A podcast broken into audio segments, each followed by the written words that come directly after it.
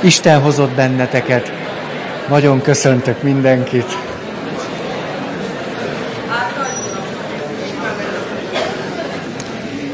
Nem csak a bulin tudunk találkozni, hanem itt is. Ó, nagyon jól esett az a szombat este. Remélem nektek is. Minden esetre, amíg még nem felejtem el, december 21-e kedd, ha jól sejtem, és akkor is leszünk. Leszünk. Hát még olyan, hát akkor még ó. Szóval december 21 akkor lennénk. Két ünnep között persze nem, ugye van jobb dolgunk is, ahogy, ahogy mondani szoktam, beigli mámorba fogunk fetrengeni, sok kiló túlsúlyjal, nehez szóba se jöhet, hogy itt legyünk, és azután januárban rögtön az első adandó kedden megint kezdenénk. Hát csak a két ünnep között maradt ki. Az akkor negyedike. Na ennyi, ennyi fontos információ.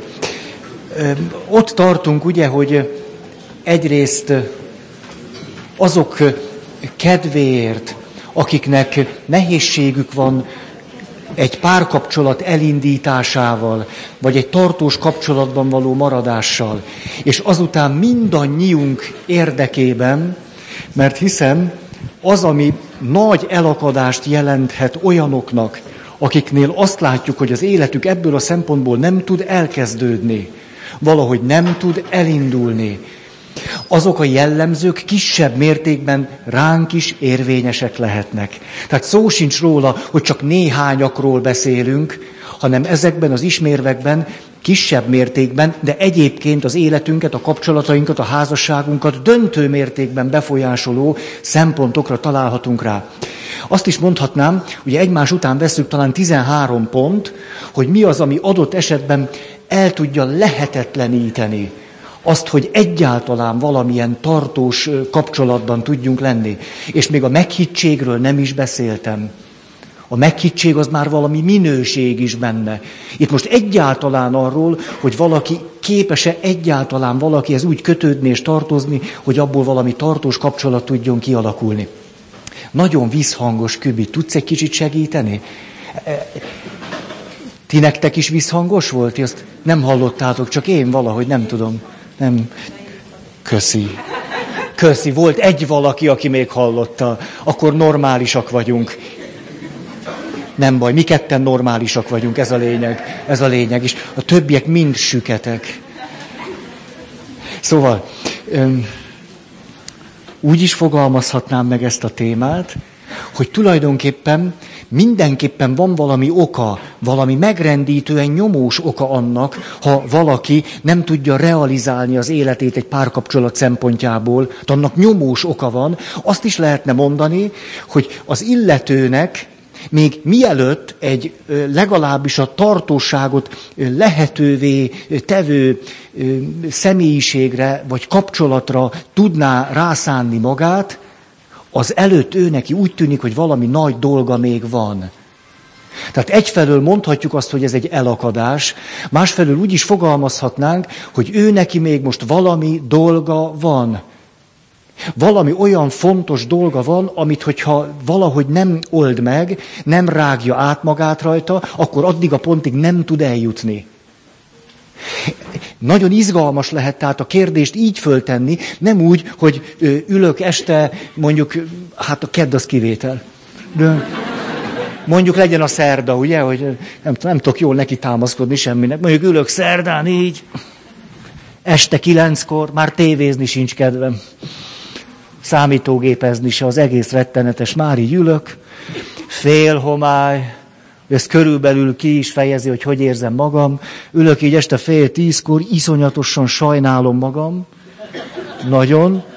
Van is okom rá egyébként, tehát nem irreális, nem irreális, de nagyon-nagyon, nagyon, ez az élet nagyon izé.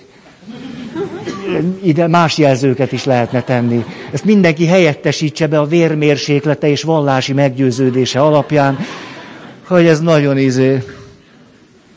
És mielőtt elmenne az összes életkedved, és azt mondanád, hogy tulajdonképpen a tengeri malacon kívül nem nagyon van élő lény, akihez valamiféle szorosabb és tartósabb kötelék fűz, és éppen megdöglött a malac.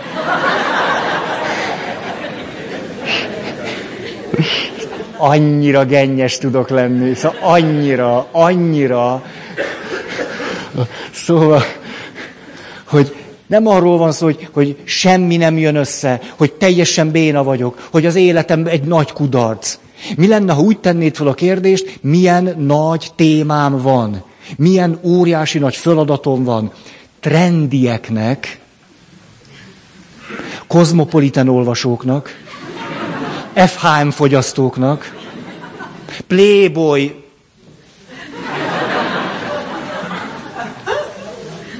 megtekintőknek kívülről. Csak... Úgy is mondhatnám, hogy egy kihívás vár még rád. Ma az a trendi.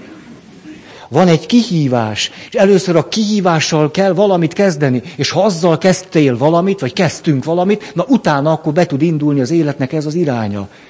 Egyszerűen van még előtte valami dolog. E, szerintem ez így érthető.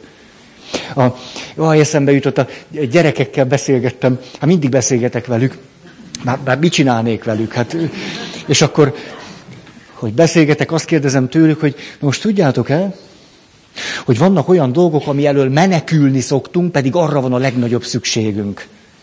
Menekülünk előle, pedig a legnagyobb szükségünk van rá. Mondjatok példákat.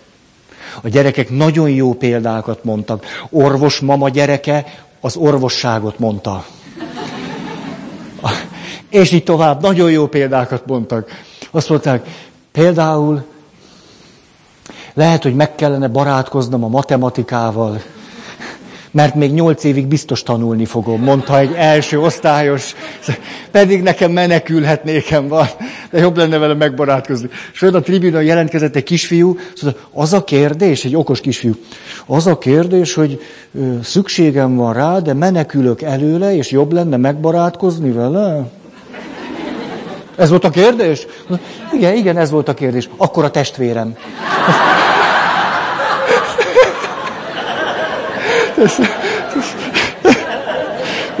Beazonosította. Hát valami ilyesmire gondolok itt. Tehát itt vagyunk, és valami, amit lehet, hogy éppen a legjobban utálunk, ami miatt éppen nagyon sajnáltatjuk magunkat, és nagyon joggal hordunk valami sebet. És az, hogy sajnáltatjuk magunkat, amögött általában valami realitás, valami fájdalom van nyilvánvaló. Hogyha azt mondanánk, hogy igen, van itt valami, amivel valamiképpen meg kéne küzdenünk, bizonyos értelemben meg kellene velük barátkoznunk, hogy utána tovább tudjon menni az élet. Egyszerűen azért, mert kikerülhetetlenül ott van az életemben. Nem, nem tehetek úgy, mintha nem lenne. Jó, bevezetés vége. Mondom akkor a pontyokat. Ugye, amit eddig mondtunk, hűség a szülőkhöz, családhoz, testvérhez. Azután kettes pont volt, hűség az első szerelemhez. Vagy hűség az elsőhöz, akivel szexuális kapcsolatom volt. Vagy hűség az elsőhöz, akivel sosem teljesedett be a szerelmem. Vagy sosem teljesedett be a szerelmi kapcsolat, a szexualitást is beleértve. Hűség ehhez a valakihez, ilyen értelemben elsőhöz. Azután az a háttér, hogy az otthon az egyetlen biztos hely, ezért a világ idegen, beleértve minden férfit és nőt, negatív viszony az ellentétes nemű ekkel, és aztán ennek hátterében mondjuk az alaptapasztalatom az édesapámmal vagy édesanyámmal, a férfiak disznók, a nők pedig elnyelik a férfiakat. Ez egy érdekes kép, ha összerakjuk. Igen. Tehát a nők szeretik Dezsőt. Ezt, ezt tudnám akkor így. Akkor az ötödik az volt, hogy nagyon távoli, ellentétes nemű szülő. Emlékeztek, hogy ide aztán igazán millió számra csatlakozhatunk. Főleg, ahol elvált szülők gyerekeként növünk föl, hát ott hogy ne az volna az alapélményünk, hogy nagyon távol van a férfi, a nő, a legfontosabb férfi, a legfontosabb nő, amikor növök föl. Ezért számomra ez, ez a mintája, az alapmodellje annak, hogy kapcsolatban lenni egy ellentétes nemű fontos személlyel. Távol, vagyis távol lenni tőle. Vagy ha nem mindig távol lenni tőle, akkor nagyon ambivalens viszonyban lenni tőle. Csak hétvégén vele lenni. Csak, csak, csak nagyon ritkán. Igen, a következő tilalom az élet továbbadására. És ide mindenféle gátló parancsok, szülői, tiltó parancsok tartoznak. Ne létez, ne légy nő, ne légy férfi, ne kérdez, ne kapcsolódj, ne légy közel, ne érez, ne gondolkoz, és a többi. Ha ez nagyon súlyosan sebez valakit, alkalmatlanná teheti őt arra, hogy egyáltalán egy kapcsolat tudjon realizálódni. Nyilván ide az is tartozhat, hogy valaki egyszerűen csak mindig azt hallja az apjától, amikor nő létére eh, viszi haza élete leendő potenciális párját, hogy ezt jól meggondoltad? Ez, ez, ez, ez nem véletlen? Tehát ne, nem, nem egy pogácsára hívtad föl, nem egy hajléktalan ember, hogy a szüleink hihetetlen finoman is tudják nagyon következetesen közvetíteni azt, hogy pont azok a pasik nem jók, akikkel mi el tudnánk képzelni. Pont azok. Másokat el tudnak képzelni, ha szabad így mondanom, elvileg nincs kizárva. Hogy képes lehessél egy normális pasival, de eddig valahogy nem sikerült neked.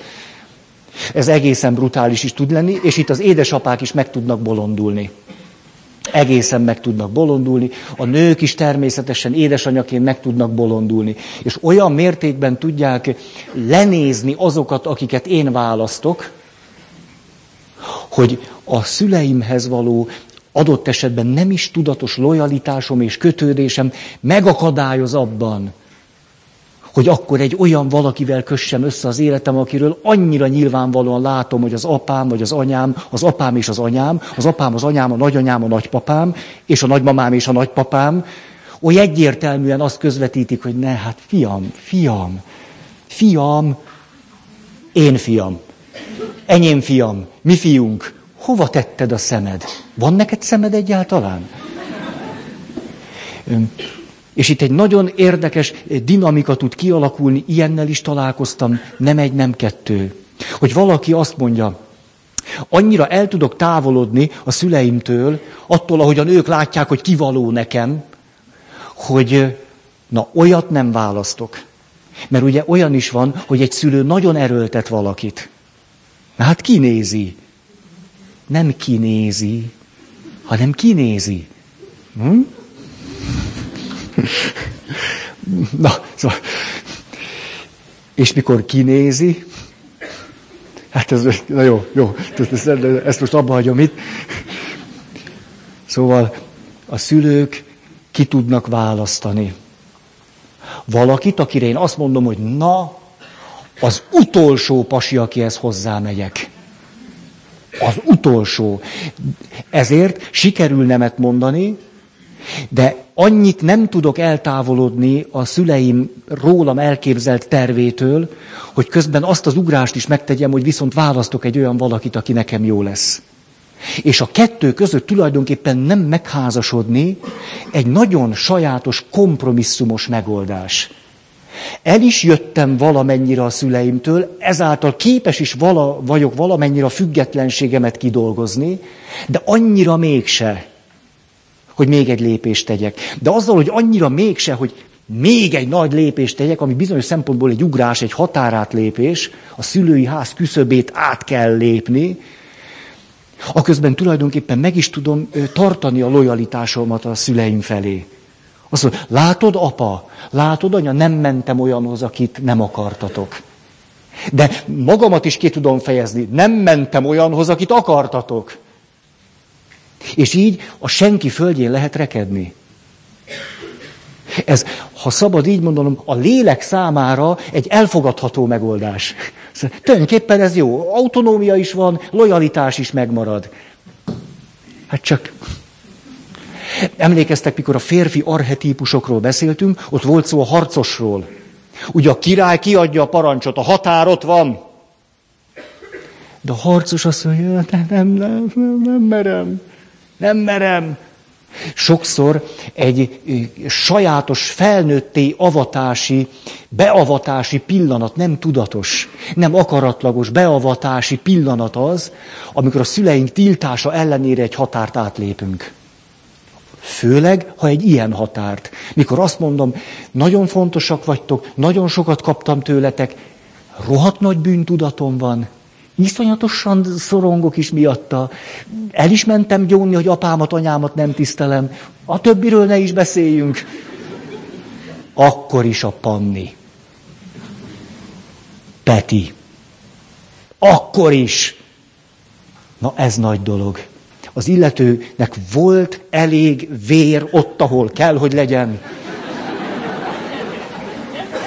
hogy egy határt átlépjen, konfliktust vállaljon, és akár nyíltan is szembe szegüljön azokkal, akiktől sokat kapott, akiken keresztül az életet kapta.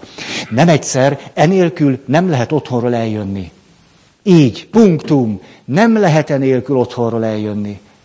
És itt nagyon akadályozni tud bennünket. Nem véletlen, hogy mondtam ezeket, hogy meg is gyóntam, bűntudatom is van, sőt, még szégyellem is. Ilyenkor tombolni tud bennünk a neurotikus bűntudat. Miért? Mert mikor pici gyerekek vagyunk, megtanultunk valamit. Érzelmekből tanulunk. Az érzelmek alapján tájékozódunk a világban. Vagyis, ha anya sír, akkor elgondolkodom azon, hogy mit csináltam rosszul. Ha anya boldog, örül, akkor biztos jó kisfiú vagyok. Hát a legerőteljesebb támpontot nem a szavak jelentik, hanem az érzések és az érzelmek. És a jót és a rosszat egy gyerek nem elsősorban a szavakhoz, a mondatokhoz köti, hanem ahhoz, hogy anya örül, az jó. Anya szomorú, az rossz. Ha anyát megbántottam, az rossz. Ha anyának örömet okoztam, az jó. Hogy ennek van-e köze bármiféle erkölcsi rendhez, ekkora kérdőjel. Hát hogy ne volna olyan, hogy mi felnőttként is ezt a gyerekkorban nagyon hasznos belső iránytűt használjuk. És akkor, hogyha azt látom, hogy amikor éppen az autonómiámat dolgoznám ki, de azért, hogy utána kötődni és kapcsolódni tudjak valakihez és megházasodni. Mikor éppen ezt dolgozom ki, az anyám szomorú. Hát őnek egy természetes vesztesége van, mert nem ő lesz a legfontosabb nő az életemben. Ez egy természetes veszteség. Lángol a fülem. Azt a betyárját. Ez egy komoly természetes veszteség. Mit látok? Hogy az anyám szomorú, és belül egy nem tudatos program beindul, és így szól, az anyám szomorú, szomorítom az anyámat, elszomorítottam az édesanyámat, rosszat tettem, rossz vagyok. Hát akkor úgy tűnik, ilyet nem lehet csinálni. Mert ha az anyám szomorú, akkor ott egy bűnt föltételezek, emiatt bűntudatom van. És mikor, nem tudom én, 40 évesen, mikor a, a teljes elkeseredésem már semmi másra nem ad nekem erőt, mint hogy nem tudom, lerogyok az édesanyám mellé, és akkor anyukámnak földerül az arca, és azt mondja, látod, fiam, hát csak itt a legjobb neked.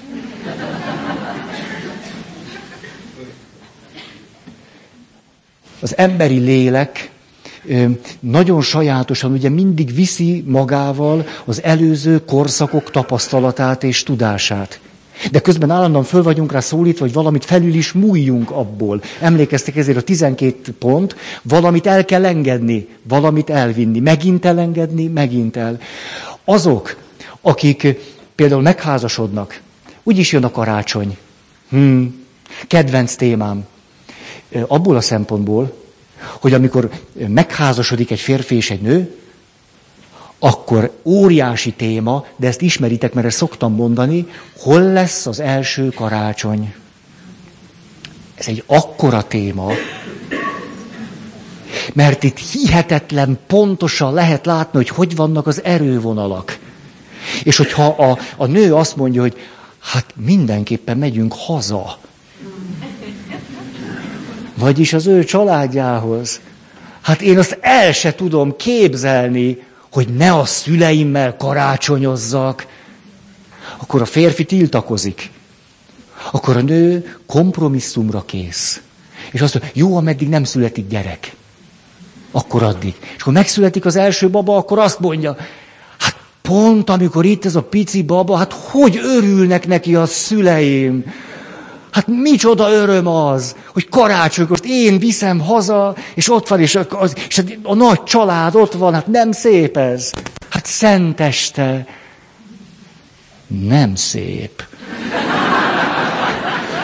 Mondja a férje. Nem, egyáltalán nem szép, nem szép. Azt nem mondja, hogy csúnya, de nem szép. Szóval, amikor megtanuljuk az érzéseink alapján azt, hogy jó és rossz, nem az erkölcsi rend alapján, a nekünk fontos személyek alapján. Innen már csak egy lépés, hogy az még jobban elmélyüljön, és azt mondja, hogy jó vagyok, vagy rossz vagyok. És képzeljünk el egy fiatal embert, hiába 30 éves vagy 50, ha ő belül végül is egy helyzetet, amikor azt mondja, hogy karácsonykor elhagyom az apám és az anyám. Pont karácsony, pont szenteste nem vagyok otthon. Pont. Hát a szeretet ünnepe, ne is haragudjatok. Nem, állítólag mondjanak ilyet. Hogy én pont a szeretet ünnepén nem vagyok az apámmal, meg az anyámmal, akik hát egyre idősebbek. Egyre kiszolgált. Nekik már szinte csak ez az öröm, amikor mi megyünk. Hát akkor pont karácsonykor nem. Ilyenkor, akármilyen furcsán is hangozhat ez akárkinek, mit élek meg, ha nem megyünk karácsonykor haza, akkor rossz vagyok. Rossz vagyok. Hát, és ki akar rossz lenni? Senki. Hát jók akarunk lenni. Jók akarunk lenni. De van egy nem tudatos mondatunk, ha nem megyek haza, rossz vagyok. Mert fájdalmat okozok apának, anyának, akkor bűntudatom van, és a bűntudat mire utal a bűnre? Közben az egész rendszer az erkölcsi rend szempontjából teljesen fals. De tudjátok, olyan érdekes ez, most biztos van köztetek olyan, aki ebben érintett. Amit mondok, hiába mondom. Ugyanis ez a gyerekkortól és gyerekkorból elmélyült és megtanult rendszer, hogy az érzések, és akkor ez a jó, az a rossz, és jó vagyok és rossz vagyok, olyan mélyen gyökerezik bennünk, hogy sokszor kifejezetten sok éves belső tudatos munkára van szükség. Hogy a meglévő bűntudatommal és még rosszabb esetben a szégyenemmel együtt képes legyek a jövő felé tájékozódni, és ott kialakítani egy új, új családot. Sokszor együtt meg kell tanulnom együtt élni a bűntudattal, sőt a szégyennel, annak a tudatával, hogy rossz vagyok. Nem, nincs így, de ezt élem meg. Hát hogy ne volna természetes, hogy valaki mindent elkövet azért, hogy ne kelljen magát rossznak tartania? Így azonban jónak tarthatja magát, az ár, amit fizet érte, nem az áram, az ár, amit fizet érte,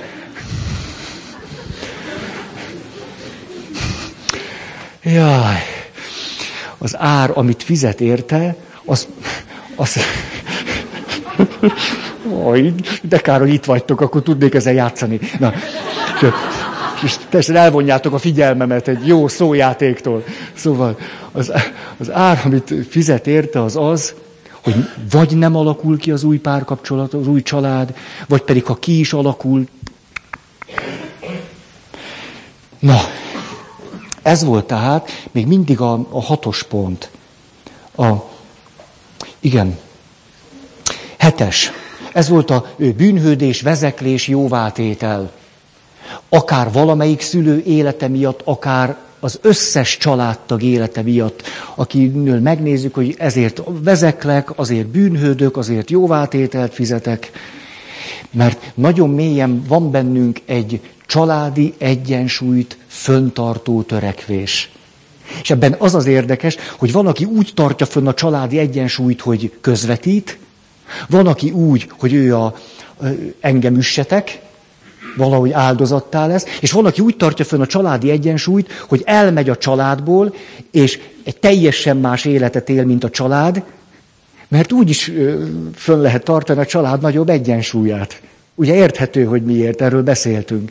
Tehát látszólag teljesen más életutakat követünk, valójában azt lehet látni, hogy mindezek mögött létezik egy belső motiváció, hogy a család egyensúlyát őrizzük meg. Na most a következő, idealizálás és az ideálok ereje óriási nagy tud lenni.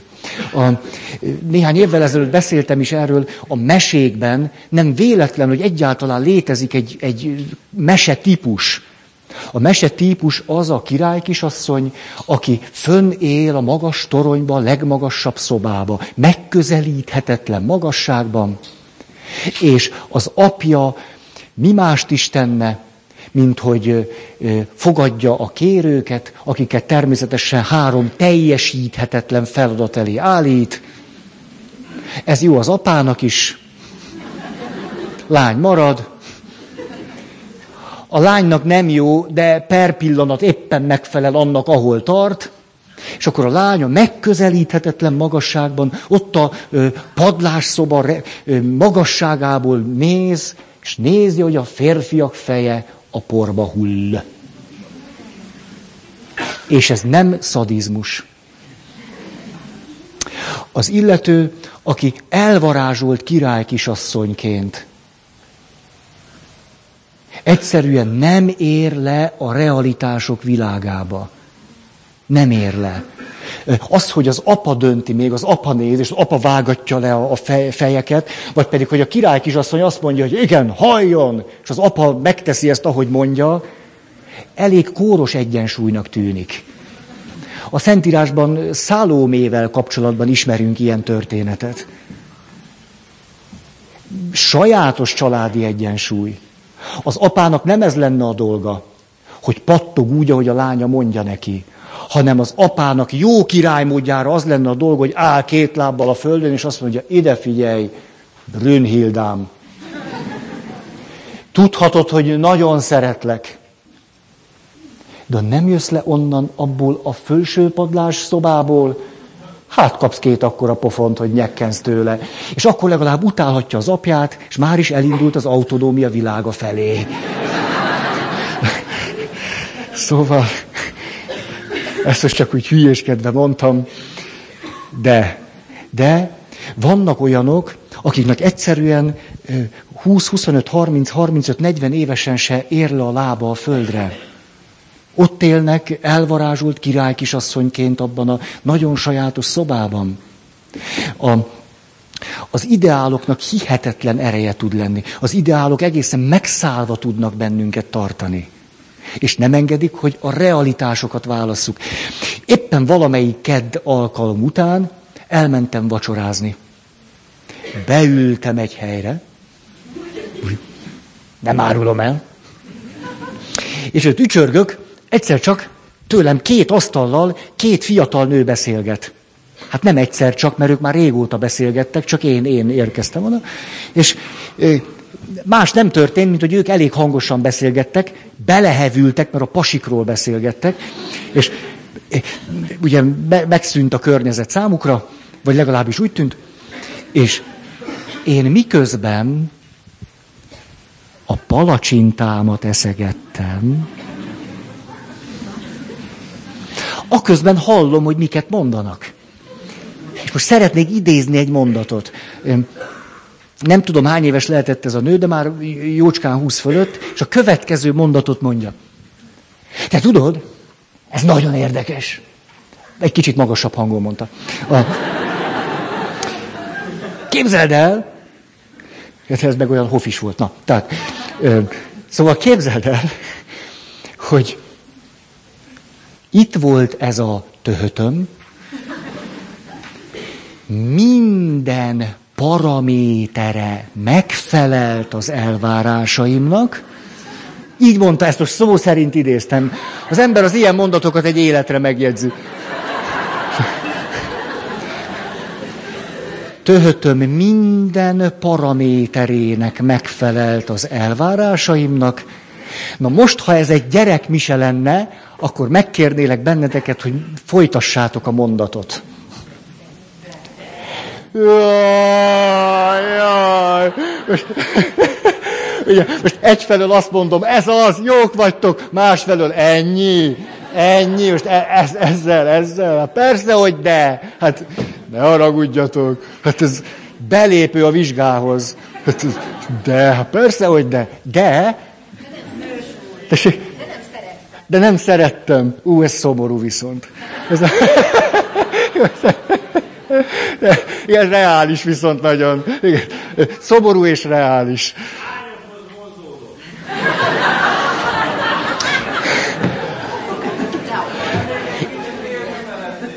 Tessék, még mit csinálni? De még egy kicsit élni szeretnék. Hogy? Nem volt meg a szikra.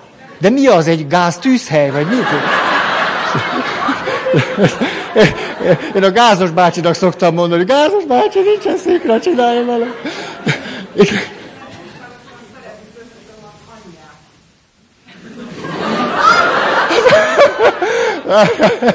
De várj, nem az analitikusával beszél, csak úgy, úgy de, de igaz, igaz, csak hülyéskedek. Na, igaz, igaz, mindegyik jó volt, a szikrás is jó volt.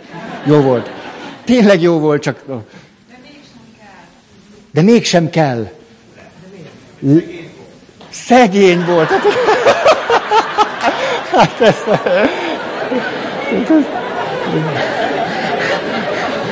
Jó, ez a... Milyen érdekes, hogy ez a népvesei motívum, a szocializmus szendergésének évtizedei után ismét életre kapott. Igen, akár ezt is mondhatta volna. Jó, hát ne, nem mondom, hogy rossz helyen keresgéltek, azért...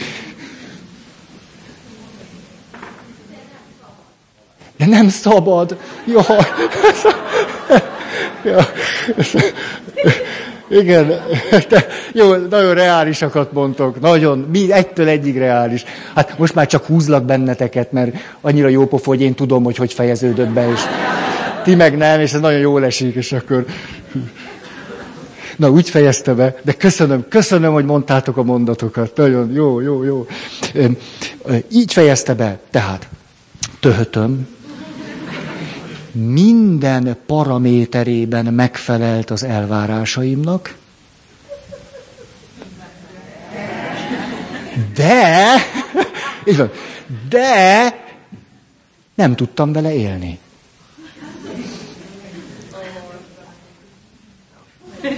Ez, ez, egyszerűen nem ment vele az élet. És utána hozzátette, mint aki úgy, úgy egyszerre fölismert valamit, és egyszerre még a fájdalomnak a velejét éli, hogy pedig olyan magas volt, amit szerettem. Ezt még olyan fájdalmasan hozzátett, hogy még a mérete is megvolt pedig hozzá. Nem tudtam vele élni. Ez például egy húsz éves nőnél óriási fölismerés. Hogy tehát akkor ez úgy tűnik, hogy nem azon múlik, hogy keresek egy pasit, aki minden ideális paraméternek, amit elvárok tőle, megfelel. Hogy egy kapcsolat, főleg egy hosszú távú kapcsolat, hát tartós kapcsolat, most a meghitt kapcsolatról ne is beszéljünk. Egyszerűen nem erre a rugóra jár, hogy elvárásaim vannak, és most megfelelsz neki, vagy nem. Vagy hogy ideáljaim vannak, és megfelelsz neki, vagy nem. Az, hogy elvárások, meg ideálok, ezzel egy valamit lehet tenni, elfelejteni. Most a szó jó értelmében. Hát ezek a realitást tönkre teszik, megölik az összes, mindent megölnek, amitől egy kapcsolat jó. Az elvárások, meg az ideálok, amiket támasztok egy másik ember felé nagyon nagy dolognak tartom, hogy húsz évesen valakinek lett egy ilyen sajátos élettapasztalata, úgy tűnik más, más rugóra jár ez a történet, hogy férfinő. Na, úgy megörültem neki.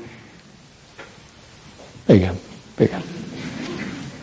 Szóval az ideáloknak hihetetlen ereje tud lenni, és sokan úgy döntenek, nem tudatos döntés, vesszen az élet szenvedjen vereséget az élet és a realitás vagy a valóság, és kitartok az ideálok mellett. És tudjátok, mi szokott egy svéd csavart hozni ebbe a dinamikába? Az, hogy van egy ö, olyan valaki, aki ebben a ö, király kisasszonyi valamiben él, például önmagát is idealizálhatja. Nem muszáj, hogy a, a pasit idealizálja, és lehetetlen elvárásai legyenek, ezért hullanak a fejek a porba. Hát önmagát is idealizálhatja természetesen. Szóval nincs az a pasi, aki én hozzám méltó.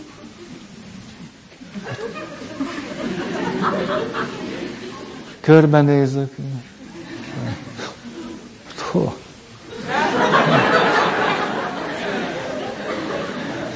És mi szokott nem egyszer történni, hogy mondjuk ez egy közösség, és a közösségben hát azért egy király kisasszonynak van vonzása.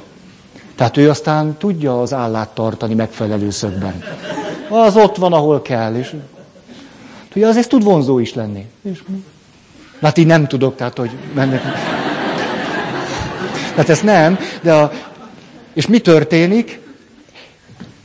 A fiúk egymás után szerelem, lepattannak, szerelem, lepattannak. Egy közösségben az összes férfi, aki át tudott lépni egy küszöböt, az nekiáll. Ugye mindenki lepattan. És akkor úgy kezdenek már legyinteni, és akkor ez a nő eltűnik abból a közösségből, ez is mindig így szokott lenni. Hát eltűnik, hát körbenézett.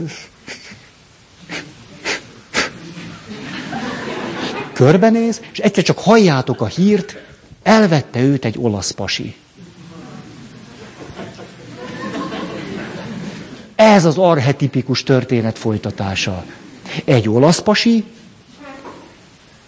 EU-s pasi, valamilyen EU-s pasi, ha még cifrább, akkor brazil pasi. Argentin pasi. És ha még, még, még, arab világból arab pasi. Az aztán... Miért történik így? Azért, mert az illető nincs a realitásban. Egy idealizált világban él, és annak a realitása, hogy férfi, nő, nem elvárások, nem ideálok, realitások. Kivel tudok élni, együtt élni, kivel lehet az életet megosztani. Én is esendő, ő is esendő.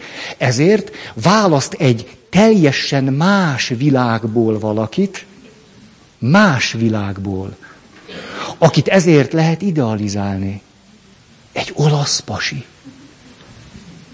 Krokodil bőr cipőbe. Brazil pasi. Capoeira. Arab pasi.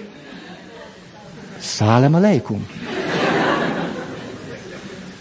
Épp a megfelelő valaki, hogy az idealizálásnak és az ideáloknak a világát lehessen úgy továbbvinni, hogy a realitás kap egy akkora pofont, mi szokott ebből kijönni? Hogy szokott folytatódni a történet? Ezek a történetek úgy szoktak folytatódni, mint a mesében. És aztán egymásé lettek. Hát ez nem így folytatódik. Ez. És akkor, és akkor boldogan éltek, míg meg nem haltak. Na persze. Hát ilyen mesét még nem írtak. Nem, elkezdtek élni, és kiderül az, amit a húsz éves nő az étteremben a saját bőrén megtapasztalt, hogy nem tudok vele élni. A ebből rettenetes fájdalmak, sebek. Szóval valaki, tudjátok, hogy minél nagyobb az ideálok ereje, egyfajta megszállottság, idealizálás magamé, vagy a másiké, vagy, vagy egy, egy világé, egy, egy elképzelt kapcsolatról, egy elképzelt gyönyörű, romantikus valamiről, egy, egy nagyon rendkívüli elképzelt, nagyon romantikus, nagyon elképzelt romantikus. Annál nagyobbnak kell lennie a bukásnak. Hát a magas toronyszobából nagyot esünk.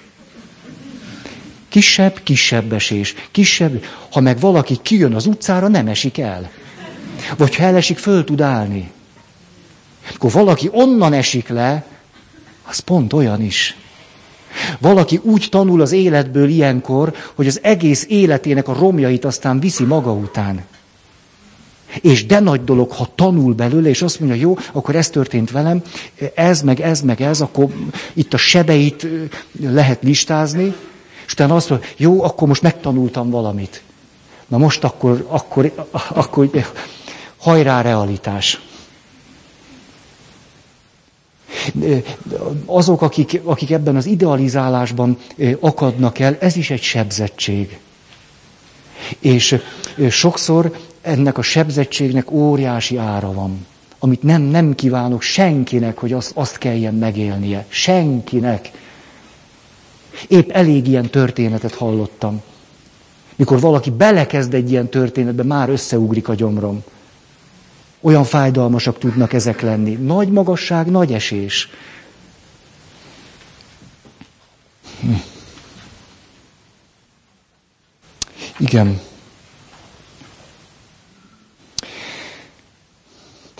Az idealizálás úgy is megtörténhet, hogy a, az apukámnak, vagy az anyukámnak, vagy valamelyik nekem nagyon fontos szülőnek a szeretetét idealizálom. Tehát nem magamat, nem a másikat, nem, nem csak rettenetes elvárások, hanem azt mondom, az biztos, hogy senki nem fog úgy szeretni, mint ahogy apa. Ez reális is, mert úgy senki nem fog szeretni. Úgy. De szerethet valaki nagyon téged, de nem úgy. Ez tényleg így van. És sok bizony, most ha statisztikát kell vonnom, a nők ezt inkább kiszokták mondani, a férfiak inkább nem. Hogy kiben mennyire tudatos, ezt nem tudom. Sokszor nők úgy mondják ki, hogy az az érzésem, hogy akkor sem tudatos, ha beszélnek róla. Tehát, hogy ilyen is lehetséges, hogy valaki beszél róla, és mégsem tudatos. Hogy hát azért tényleg azért az apa, hát az apa, hát az apám.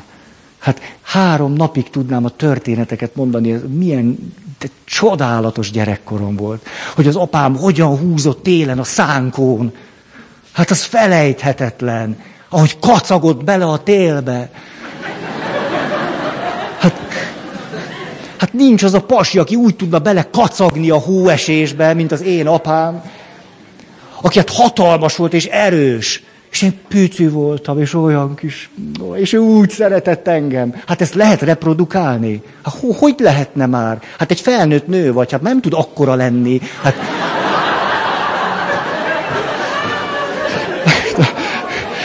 Most képzeld el, tehát azért a King Kong történeteknek most eljutottunk a rejtett pszichodinamikájára. Hogy miért van az, hogy ott van a Jessica Lange,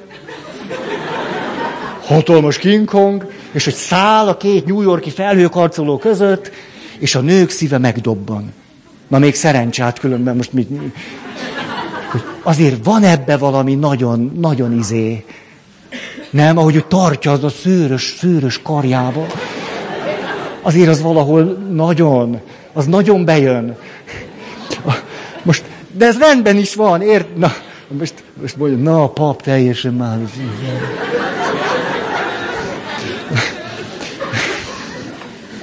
a szülői sze... Nem tudom, nem tudom, hát haragudjatok rám, vagy nem tudom, utáljatok, vagy nem tudom, ahogy jól esik nektek. A szülői szeretetet tudjuk annyira idealizálni, hogy a székre le tud ülni egy másik pasi. Van neki ott hely. Csak amit csinál, sose elég jó. Egyszerűen nem tudja úgy csinálni. Nőktől ilyet gyakran hallok, miközben az az érzésem, hogy nem, nem tudja, hogy mit mond. Hát, hogy annak van következménye, vagy hogy az, az, az akkor mit, mit is jelent. A férfiak azt mondják, hogy az édesanyjuk szeretetét nagyon idealizálják. Hát, van ilyen, talán kevésbé mondják ki. Kicsit olyan, inkább csak csinálják.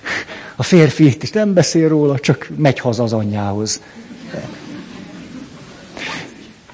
Na, szerintem tovább megyek. Már nem minden el, csak a, a témában. Igen, éppen talán egy, egy negyed évvel ezelőtt az alkalmaknak a legelején említettem az idei évben, hogy Hellinger kifejezetten egy vitriolos mondatot mond erről. Azt mondja, hogy ha valaki azt akarja, hogy őt úgy szeressék, ahogy az apja vagy az anyja szerette őt, menjen hozzá az apjához vagy az anyjához.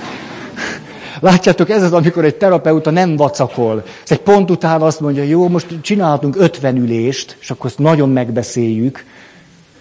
Menj hozzá. Ez ugye pont olyan, a, a Milton Ericksonnak volt ilyen, ilyen,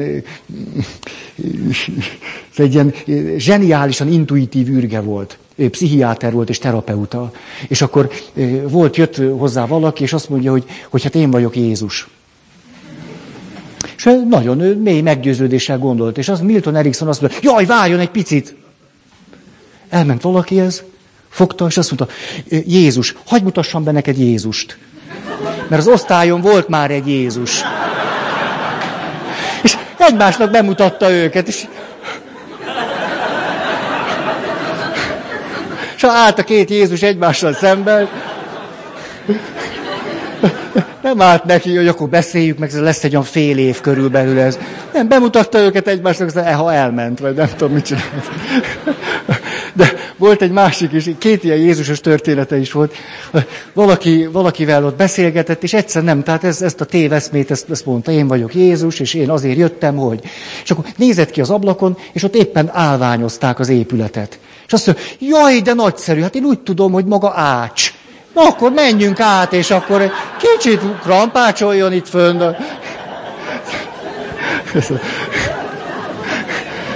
Ez a, ő egy ilyen zseni volt, aki a pillanatot képes volt nagyon úgy, de hát nyilván ezt nagyon tudatosan tette. Intuitív is volt, és hát mögötte volt valami nagy.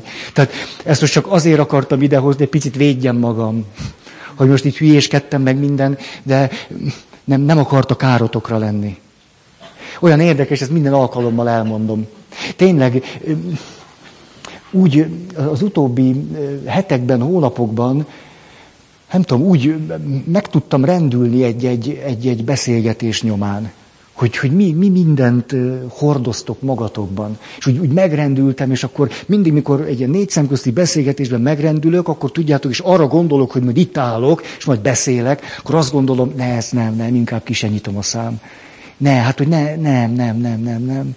Nem, már mindenki sebekkel ül. Hát hó, mi, mit képzelsz te? Mit, mit mondasz te bármit? Szóval, hogy... És akkor ilyen rossz érzéseim tudnak támadni. Ugye, hogy és akkor mondom, mondom, és hát te észreveszed, hogy emberek ülnek itt, te! És akkor úgy szídom magam, aztán elmúlik. De minden esetre meg akartam osztani ezt a dinamikát veletek, hogy, hogy szóval, nem, tudom, lehet, hogy majd mikor 70 évesen tartom az alkalmakat,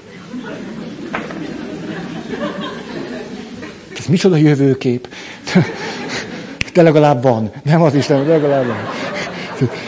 Hogy, hogy akkor lehet, hogy meg tudom azt tenni, hogy mind a, nem tudom én, hány perc egy alkalom? 75 perc? Hogy mind a 75 percbe átmegy az együttérzésem is. Az lehet. De most még csak ugri-bugri. Na, ennyit akkor az ideálokról, és annak az erejéről, és jöjjön a kilencedik, egy erős sebződés a bizalomban, közelségben, intimitásban. Megnéztem a Tetovált Lány című filmet. Láttátok? Ha, feltétlenül. Nagyon, mondjuk nagyon szép példája annak, hogy van egy nagyon erős sebződés a, a, a közelségben, a bizalomban, a védettségben, a közellevésben, és az illető hiába fekszik le ott a főhőssel. Végül úgy dönt, hogy nem él vele, hogy nem tud vele élni, nem akar vele élni. A, a film abból a szempontból nagyon jó, hát nem egy művészfilm, de hát mindegy. Abból a szempontból nagyon jó, hogy átjön azért az, hogy, hogy a nőnek talán sosem lesz olyan fontos férfi kapcsolata, mint az, akit elhagy, és úgy dönt, hogy nem él vele. Ugye ettől ilyen nagyon szívbe markoló. Hogy pontosan érezzük, hogy ha van pasi, akivel ennek a nőnek együtt kéne vagy lehetne élni, az pont az a valaki, akivel nem fog együtt élni. A, hát nézzétek meg. Első részt. Mert a második csak onnan érthető, hogy az elsőt is megnézitek. A, tehát lehetséges az, hogy valakiben igenis megvan az intimitás, a közelség, vagy egy tartós kapcsolat iránti vágy, de a, a sebzettsége pontosan ezekben a területekben, a bizalomban, az önátadottságban, és a többi, és a többi, ezt lehetetlenné teszi. Mert amikor nagyon közel van, akkor rettenetes félelmei támadnak. Vagy annyira ismeretlen számára az az élet, egyszerűen mi történik ilyenkor? Visszajut oda, ahol a sebei keletkeztek. Mert valaha ő is egy olyan pici baba volt és csecsemő volt, aki gondolkozás nélkül bízott. De a bizalmát kizsákmányolták, a kiszolgáltatottságával visszaéltek, ezért számára nagyon sajátosan visszatérni ebbe az állapotba, annak a rémséges fenyegetettségével is együtt jár, hogy megint megtörténhet velem az, ami vár egyszer megtörtént. Bizalom és kiszolgáltatottság és rászedés. Bizalom, odaadottság és, és kizsákmányolás, és, és, és. Ezért inkább a legelső ponton abba hagyja a bizalomadásnál. Nagyon érthető ez. Nagyon logikus, hogy van valaki, aki annyira tud sérülni, hogy inkább megvédi magát. Ugye a lélek bennünk sokszor egy nagyon önálló utat jár. Hiába gondolok én valamit a fejemmel, de jó lenne egy szép kapcsolatban élni. Hiába gondolom én ezt itt. A lélek azt mondja, a gazdi már egyszer nagyon pórul járt. Én tudom, még hogyha ő hülyeségeket is gondol. Én vagyok az, aki vigyázok rá. Ezt mondja a psziché. Én vagyok az. Úgyhogy ő mondhat akármit, hogy így szeretne megházasodni, meg úgy lenne jó, majd én megvédem. És leállítja a folyamatot a legelején. Nagyon sok helyütt, most ez egy nagyon közkeletű modell, sokat beszéltem én is róla, a könyvben is benne van, nem akarom itt ragozni, a kötődési elmélet. A kutatók azt mondják, az embereknek nagyon óvatos és, és hát nagyon optimista becslések szerint jó, ha 50%-a tud biztonságosan kötődni. Másik 50%-unknak már az eleve problémát okoz, hogy valakihez tartozzon. Hogy valakihez tartósan kötődjön. Ez egy nagyon jó indulatú, optimista megközelítés, hogy, hogy két emberből egynek ezzel már ab óvó problémája van. Ugye itt akkor visszatérek az előadás elejéhez, bizonyos szempontból én nekem tehát akkor például a kötődési zavarommal is kell valamit kezdeni, mert hiába kezdek el kötődni, utána elkezdek szorongani. Hiába kezdek el kötődni, utána eltaszítom azt, akihez kötődni kezdtem. Ugye sokféle dinamika van. Vagy valamennyire kötődök, de minél inkább kötődök, annál jobban szorongok. Vagy kötődök, aztán eltaszítom, kötődök és eltaszítom. Vagy egyáltalán nem is kötődök. Először a kötődési alappozíciómmal is valamit kéne kezdeni.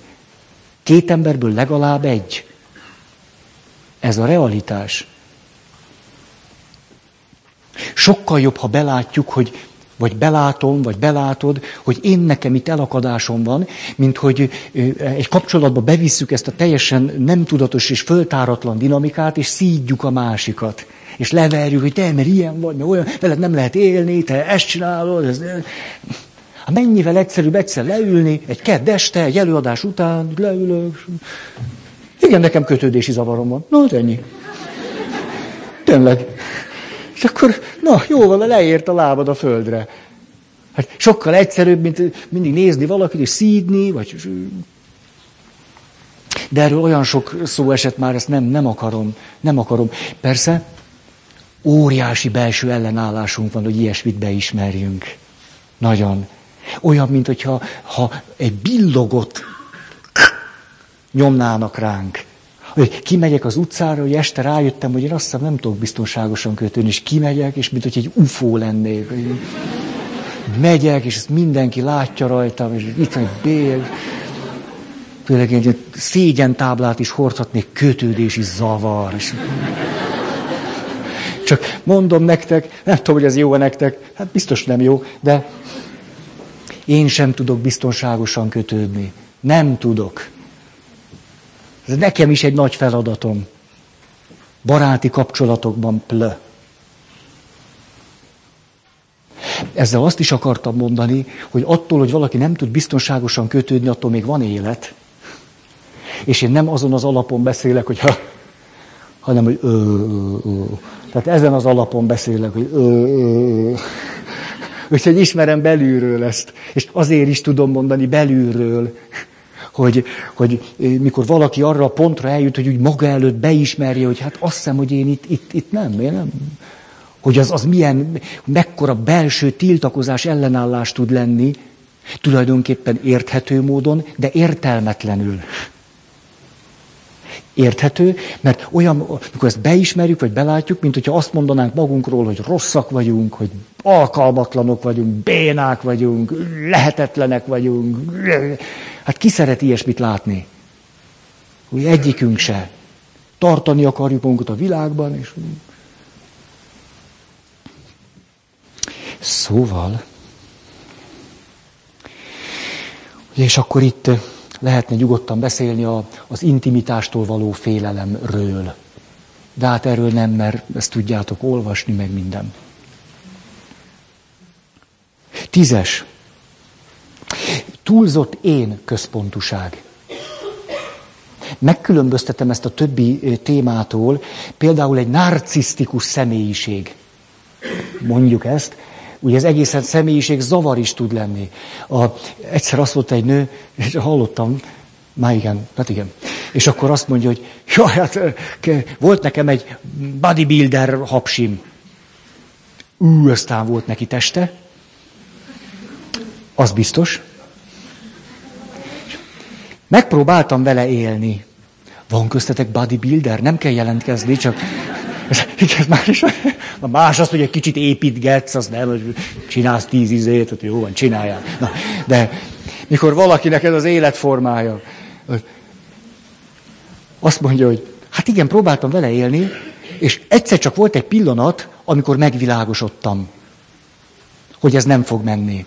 Ez a pillanat az volt, amikor én feküdtem az ágyban, és ahelyett, hogy a párom mellettem feküdt volna, és valami jó, jó, jó, jó dolog lett volna köztünk, ehelyett azt látom, hogy a párom föl kell mell- mellőlem, kimegy a fürdőszobába, és nézi a saját testét.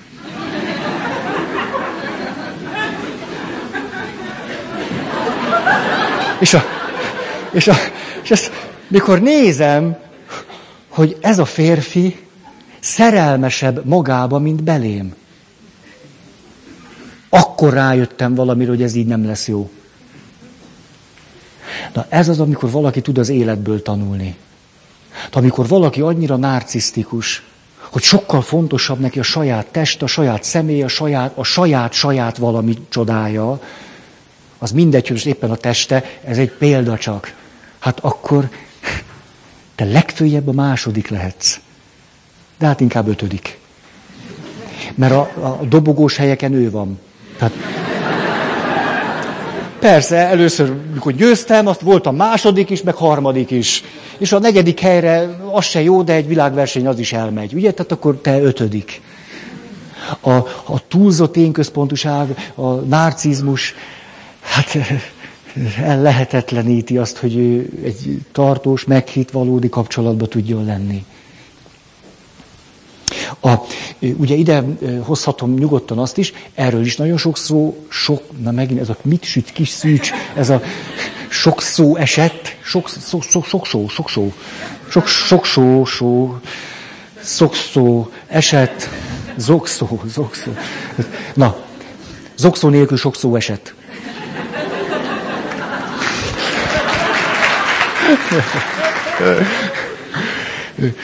De miről?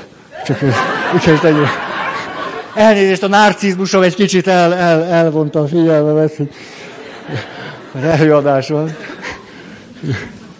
Mert tényleg most elvesztettem a fonalat. Amiről? Jaj, Csaba, degenyó vagy. Nem emlékszem. Mi? Akkor, ú, akkor segíts magadon, Feri. Tessék, ott tartottál, hogy úgy van. Látják? Hogy erről már sok szó esett, hogy a társas én kidolgozatlansága. Egyszerűen annyira hihetetlenül egyoldalúan csak az individualitásába eresztette a gyökereket, hogy mindent csak ezen keresztül képes látni. Egyszerűen nem is, nem az, hogy nem értékeli, nem, belül nem is dolgozta azt ki. Hogy mit jelent ő akkor, ha azt mondom, hogy én, mint valakinek a testvére. Én, mint valakinek a fia. Én, mint valakinek a lánya, én, mint valakinek a barátja.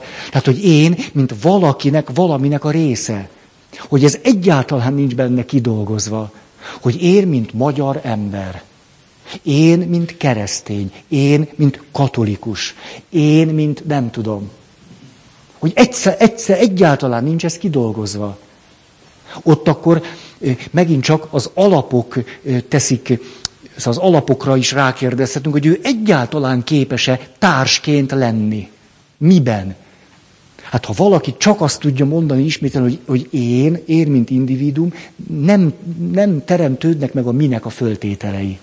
Ők ő, megházasodhatnak, és akkor két individuum örökös, öldöklő, kompromisszum kereső harca dúl. De erről sok szó esett, úgyhogy ezt nem akarom már. De ennek ma, ma nagyon... Na most. Igen. Most ide, ide hoznám azt is, hogy, hogy olyan érdekes férfiakon szoktam ezt látni, hogy van, akit tulajdonképpen vagy egészségedre vagy egy nagyon erős énközpontuságon, vagy egy nagyon erős narcizmuson, vagy egy nagyon erős elakadáson végül is a természet ereje tud csak kisegíteni. Ez pedig akkor tud megtörténni, amikor egy férfi az élete közepére ér. Ma egyre több ilyen férfi van, mert az individualitásába eresztette a gyökereket, egy individuális életutat igyekszik fejleszteni, és fejleszti is. Nem tudom, karrier, vagy sok pénz, vagy élvezetek, és nem tudom, akármi. Nincs kidolgozva a társasén, aki tud kapcsolódni, kötődni, valakinek, valaminek a részeként lenni. Ez nincs kidolgozva. A természet kegyesen a segítségére siet, ezért van ma nagyon sok olyan esküvő, én már csak tudom, mert ott szoktam állni, 40 fölötti pasik, 50 fölötti pasik. Kelnek el? Bizony. Miért válik lehető, hogy egy 45-50 éves pasi egyszer csak megházasodjon? Plö, nyilván sok oka lehet. De például azért, mert az élet és a természet úgy működik benne, hogy ha akarja, ha nem, Egyszerűen kezd leáldozóban lenni az individualitás. A személyiségfejlődés megy a maga kérlelhetetlennek tűnő útján. Vagyis egyszer csak középkorú emberként elkezdjük magunkat roppant kényelmetlenül érezni, hogy nem alkottunk semmit. Nem adtunk tovább semmit. Hogy jön egy szorongás, hogy végül is előbb-utóbb én is meghalok, az életemnek nagyobb részét leéltem, nem marad utánam semmi. Hogy az élet közepének a nagy témája, hogy az én központuságból, amire azért is szükség van, mert el kell tartani a családot. Ugye, tehát meg kell tudnunk állni ebben a világban. Kiállni magunkért, kiállni a családért. Ez az egyik, de a másik, hogy közben meg tartozni is valakihez. Tehát nem véletlen, hogy egy fiatal ember hajlamos az én központuságra. Az kell is. Valamennyi kell belőle. Hát ha nincs valamennyi autonómia, én központuság, az illető meg sem házasodik, hanem marad otthon. Tehát valamennyire szükség van. De a természet úgy rendezte, hogy a 40-50 éves kor körül rájövünk, hogy ez a világ egyszerűen bennünket már nem elégít ki. Egyszerűen nem. Most még elutazhatunk oda, ahol nem voltunk, meg még megnézhetünk egy csendes óceáni szigeten egy egészségedre. Ez, ez, ahol nem pusztítanád, ha nincs allergia. Egy tengerbe pottyant kis mennyország, és azt mondjuk, hogy hát most, most 125. búvár kalandomat éljem át. Most 747. gyertyafényes vacsorámat egyem meg. 145. szép nőt szedjem föl a 147. szép bárban. Szóval előbb-utóbb ez az élet, ha valakinek van azért egy valamennyire egészséges lelke, kifut az ember alól. Egyszerűen így, így. És lehet rájön, ú, ú, ú, nem jóját. És akkor alkalmassá válik, hogy megházasodjon, vagy hogy egy tartós kapcsolatot találjon, vagy keressen. Addig nem. Tehát itt ez nagyon érdekes, hogy a természet segít pasik segítségére, vagy mit mondtam? Természet, siet, hát ez, a, ez, ez. Természet siet pasik segítségére. Azért ez nem, nem. Mire vállalkoztam. Nem rossz dolog, ha valaki 40-50 évesen megházasodik. Nem rossz. Egy pasinak tulajdonképpen hm. a gyerekeinek már kevésbé hm. De legalább lesznek. Hogy az is milyen nagy dolog. Hogy gyerek azt mondja, igen, igen, az kár, kár. De legalább vagyok.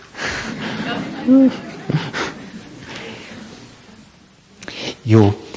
Nem jó, jó, nem tudom. 11-es pont. Ajjajjajjaj. Ezt úgy határoztam meg, teljesen szalonképtelen kategória. Most ez micsoda tulajdonképpen? Rettenetes sebződések. Ezt csak így írtam. Mikor valaki azért éli meg magát alkalmatlannak, vagy azért nem tud kapcsolódni, mert olyan rettenetes sebei vannak, amik őt bizonyos értelemben alkalmatlanná teszik. Így mondom, bizonyos értelemben. A szexuális bántalmazás mondjuk a sor elején van egészen biztosan. Hogyha valaki súlyos szexuális vagy fizikai erőszak, ha verbális erőszak, láss szülői gátló, tiltó parancsok, ha nagyon sok erőszakot szenvedett el valaki, főleg szexuális bántalmazás, akkor ez nem egyszer nagyon nagy akadályt jelent abban, hogy ő tudjon kapcsolódni, tartó, sőt, pláne meghitt viszonyra jutni valakivel. A, a nagy sebződések nagy gyógyulást igényelnek. Sok gyógyulást. Hm. A, én ide veszem mindenképpen azt is, amikor valaki a pszichoszocioszexuális fejlődésében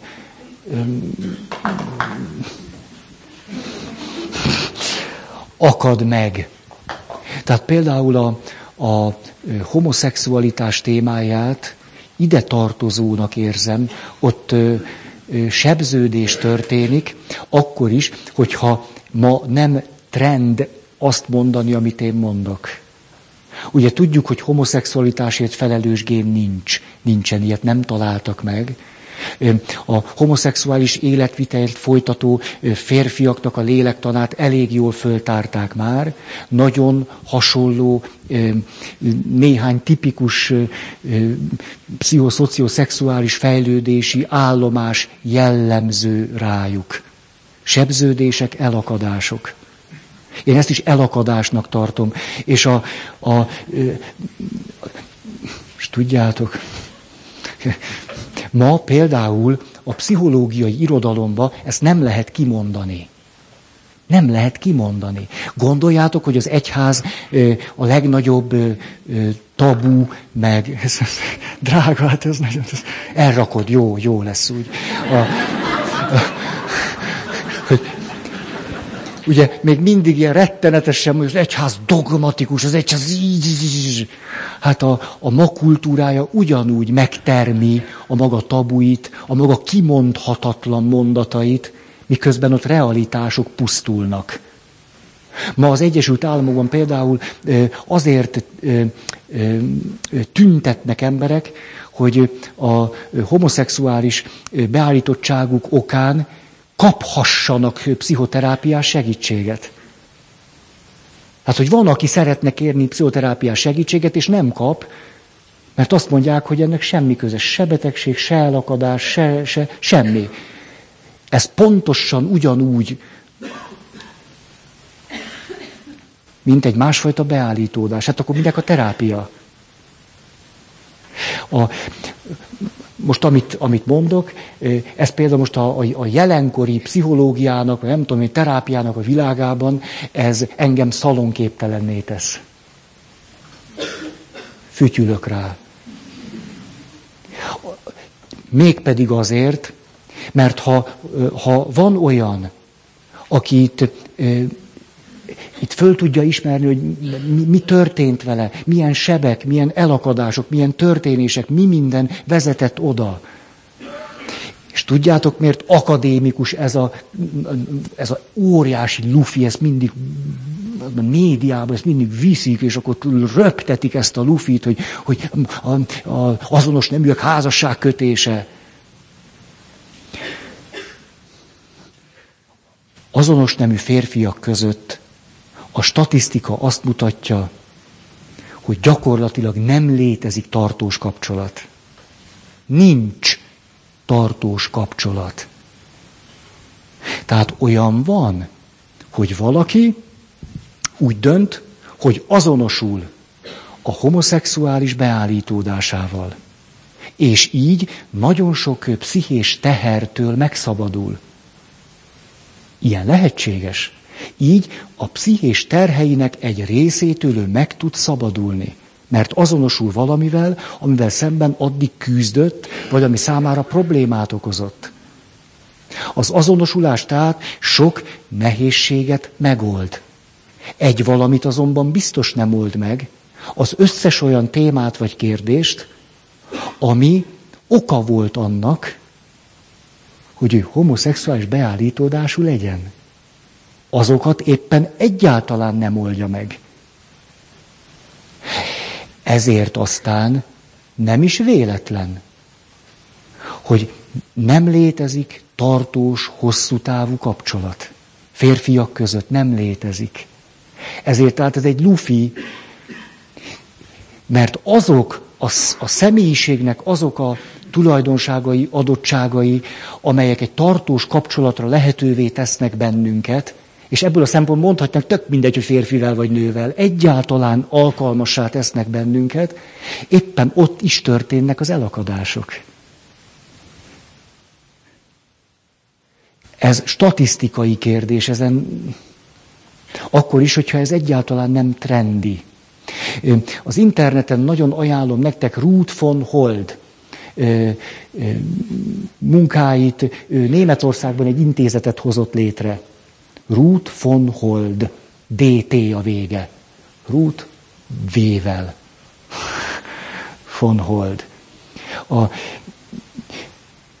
és itt megint akkor át, át lépek egy picit, hogy van nem egy olyan ismerősöm, akinek vagy homoszexuális késztetései vannak, vagy homoszexuális életvitelt folytat. Hogy ne tudnám őket megérteni? Hát na, hogy meg tudom őket érteni. Vagy ne tudnék velük együttérző lenni. Hát tudok együttérző lenni. Itt egyszerűen csak felelőtlennek tartanám, hogy van egy bizonyos fajta elakadása sokaknak, amit a ma kultúrája úgy old meg, hogy nagyon sok feszültségtől meg tudsz szabadulni, ha azonosulsz ezzel a beállítódással, ez így is van, valóban sok feszültségtől, belső eh, dinamikáktól meg tud szabadulni, de az, ami a háttérben van, azzal nem történt semmi. Ezért a, a problémát tulajdonképpen eltávolítottuk, és nem adtunk valódi megoldást. És én, én a magam részéről ebbe biztos nem megyek bele. Tehát, hogy úgy, úgy, ó, a, igen. súlyos sebződés történhet úgy is, hogy szenvedélybeteg, alkoholbeteg van a családban. Súlyos sebződés lehet az is, hogy pszichiátriai beteg van a családban. Ezek a, a családtörténetek sokszor olyan terhet jelentenek a családtagoknak, vagy valamelyik családtagnak, amit egy életen keresztül ő nem tud kiheverni. Azt tudjátok, hogy, hogy a, a tartósan beteg embert ápolóknak több mint 10%-a traumatizálódik. Tehát abban, ahogyan éveken keresztül esetleg napi 24 órába, és nagyon odafigyelve, akár mély belső meggyőződéssel segít egy családtagjának, abban nagyon brutálisan lelkileg bele lehet betegedni. Ezzel nem azt mondom, hogy ezt akkor ne csináljuk, csak azt mondom, hogy több mint 10%-a a súlyos, tartósan beteg, ápoló ö, emberek közül traumatizálódik, az nagyon durva dolog. Hát nem az, hogy sebződik, vagy nehéz, vagy veszteségei lesznek, hanem olyan érzelmi traumát él át, amin egyedül nem nagyon lehet segíteni. Az, az ilyen. Azt tudjátok, hogy szívinfarktust átélteknek is több mint 10%-a traumatizálódik.